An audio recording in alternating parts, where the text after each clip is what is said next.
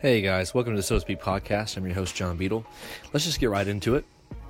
So, for this episode, I want to talk about some books that I've been reading um, this last month and um, some books that I'm currently reading. So, I'm going to kind of do a smattering of books that have con- come and books that I'm still working on right now as of uh, April 2nd. This is a Monday morning, right, that you're getting this. So, um, yeah, I know lots of people ask me, you know, what are you reading? Um, what are you into? Where do you get your information? Um, to be honest, most of the information that I get is usually, a, you know, a combination of things. Um, usually a combination between, uh, you know, Twitter and the actual books that I read. I'm on Twitter a lot, and I don't really tweet that much compared to some people, but it's really helpful when you want to get, you know, like links to different articles and different outlets that you follow. So I, I can generally get a pretty good idea as to, you know, like the finger on the pulse for where people are at by reading what they're talking about, certain how you know what they're saying about certain um, current events and things like that. So that's where I get a lot of that. I also get a lot of book recommendations from social media, um, and uh, also from people that I just talk to on a daily basis. Um, but I generally just buy my books from Amazon uh, because I don't like to um, go to the bookstore anymore because it's just overpriced and Amazon is uh, cheaper. And uh, all I have to do is wait two days. And so, yeah.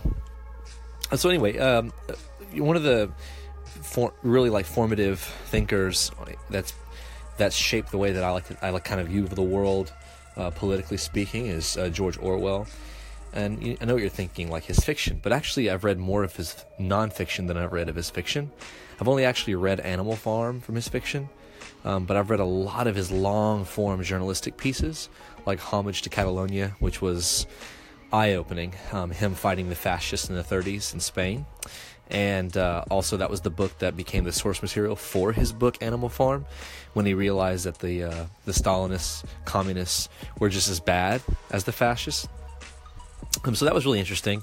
Um, and uh, his Road to Wigan Pier, where he criticizes his own tribe, the the socialists.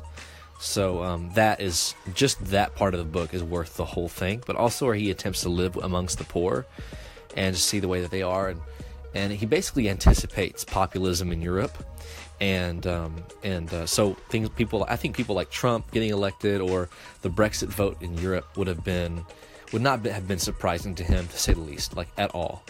Um, and so these are sort of as especially as as they represent these sorts of um, um, feverish attempts um, from the public to regain control from the elites, right? Uh, this sort of practice of democracy that those who claim to to helm um, the reins for democracy will not like, and so Orwell sort of sort of um, anticipates these people on both sides, and and doesn't really say um, good or bad about the people who would be in, who are the populists, because he was a socialist. He believed that that the group, these groups of people and communities should determine their own future. Um, so, really interesting guy. Um, he his actual book, Road to Wigan Pier, was sponsored by the Socialist Book Club in England, but was banned. I mean, at one point, and uh, there was some re, uh, rewrites that they wanted him to do. He refused to do them. Um, it was given an introduction by the leader of the Socialist Book Club that basically tried to critique and denounce a lot of what he wrote because he was so forward with criticizing his own tribe um, for being suppressionists. So kind of interesting. Um, the book that I read recently that I, I just so recommend. Um, this is like probably the highest on my recommendation list. Is a book called Why Liberalism Failed by Patrick Deneen. Why Liberalism Failed by Patrick Deneen. Uh, Dr. Deneen is a professor of political philosophy at Notre Dame, and he simply argues that basically what I argue from the 10 Million Tyrants episode, where liberty, the definition has changed.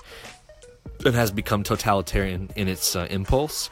And in other words, not that we have fear of a totalitarian rising in our midst, but that um, liberty has been used to basically greenlight and um, affirm every vice under the sun. So, therefore, according to his reading of Plato, we've become servants of our own desires, therefore, not free. The opposite of free. Um, and so he finds this kind of ironic that in the land, the quote, the land of the free, uh, we become the land of the slave. So to ourselves and our own desires. It's a fantastic book. I always love um, books that are that are trying to understand the culture as a whole. And I love to read on those along, along those lines because they really help me think. You know, whether I agree with them or not, um, they force me to reckon with these ideas. And I think, you know, if you're really interested in that kind of thing and and uh, you don't have that much time, it's the perfect book to read because it's not even 200 pages long. So it's really short. He tells it in the style of a narrative, and so it's certainly something to uh, look into. Um, another book would be an older one called Democracy in America by Alexis Tocqueville. And uh, Tocqueville is, was a French aristocrat who actually came over to America in the 18th century.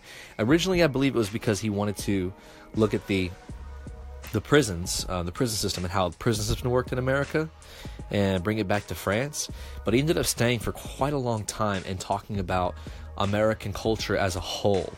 And he sort of talked about democracy as this community of virtue that it was these smaller communities were building these lives together and that was what he felt was like the best form of the individual state where individuality was at the core of who we were but they would be tempered by the habits of the heart of community of um, justice of practicing uh, you know communal truth.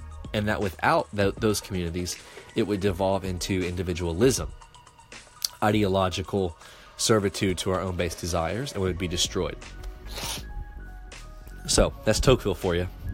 Um, a novel that I've read, a couple novels. Um, I read the well, it's a short novel. Actually read Orwell's Animal Farm and just really enjoyed it. Read it in one sitting. Um, it's a good allegory for totalitarianism, t- totalitarianism in general, but also Stalinism in particular. Right? Orwell takes aim directly at the Stalinist regime uh, and then has some little um, some little jabs to take at uh, Leninist Marxism that he saw as completely um, futile as a system, where whenever the uh, elites uh, are overthrown, right, in favor of a people, uh, the proletariat overthrows their leaders.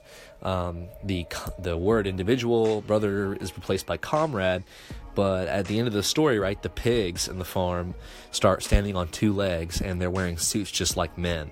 So the irony of the whole story is that the very people who were in charge of the farm to begin with end up being the people who are in charge of the farm at the end.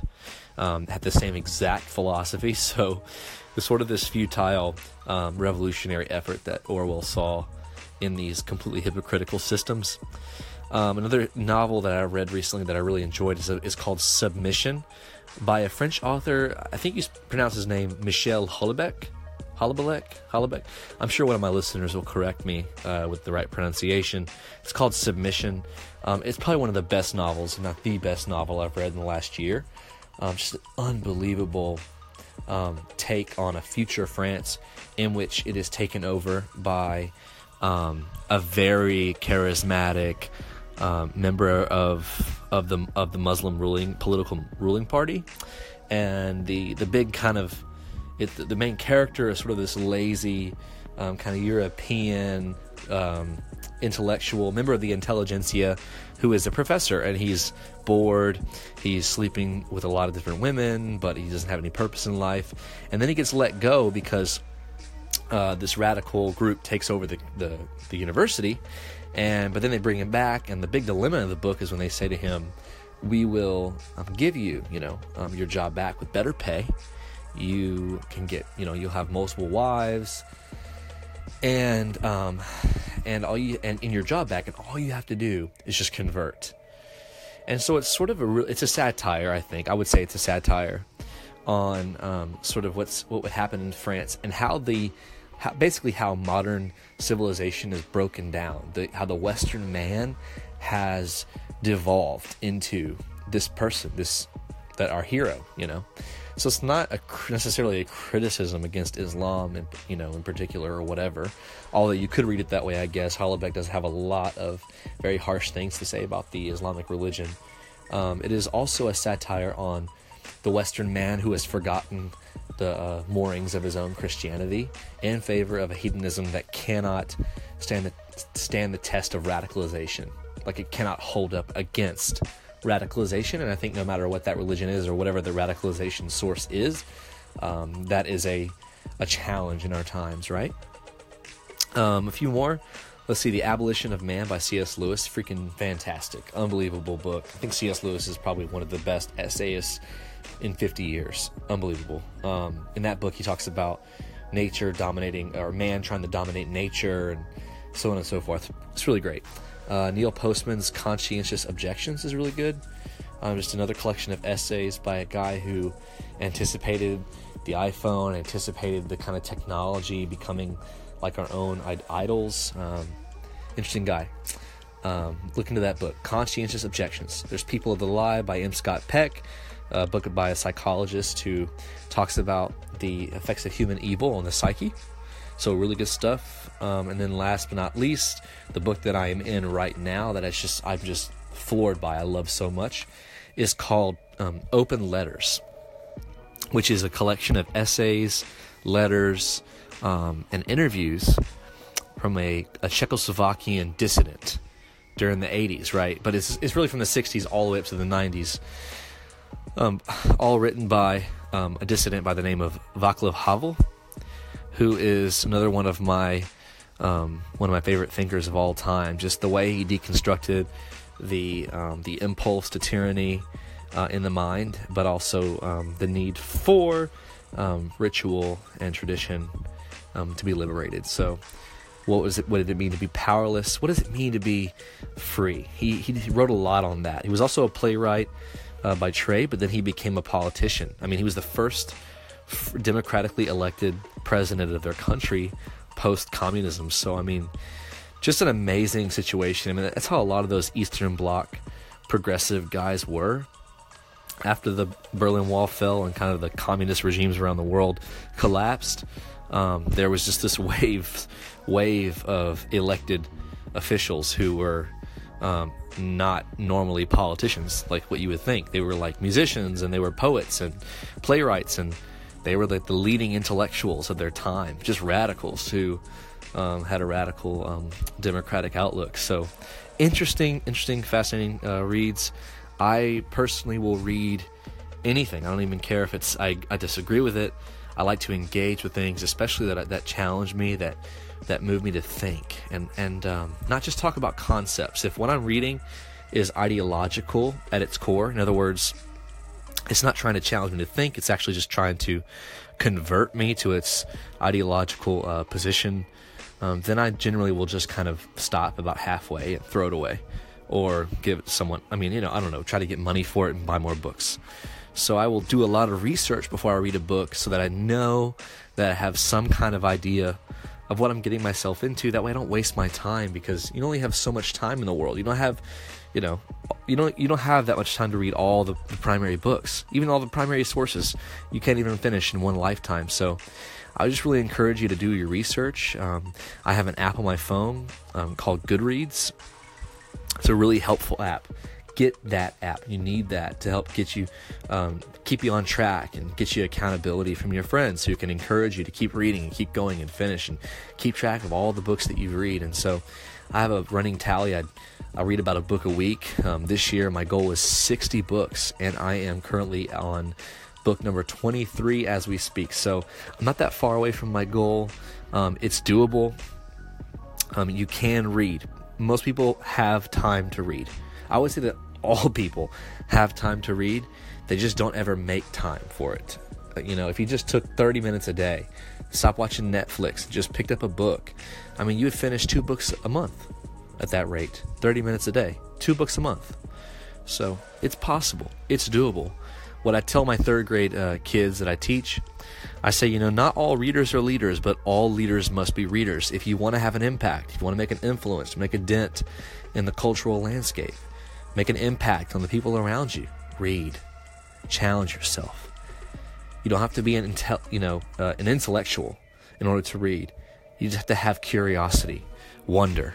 Keep the wonder alive. Keep the flame lit for passion, um, for the arts, for science, for religion, for things that matter in life, things that give us meaning, the human experience. So, uh, I'm a staunch defender of the reading life uh, because and, and I'll say this as my last point. The, the, the most important thing is that in all of our doing, we have meaning for it. We understand why we do what we do.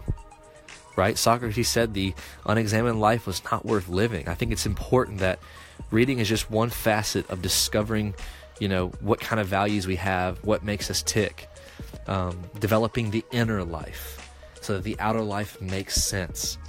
Reading is just one way to do that. It's not the only way, but it's a very powerful way to make sense of your inner life so that your outer life can begin to make sense. And who knows, it may actually challenge you, maybe change your life or the way that you think about the world. So hit me up. What books are you reading? What are you into right now? I would love to hear from you. Have a good day.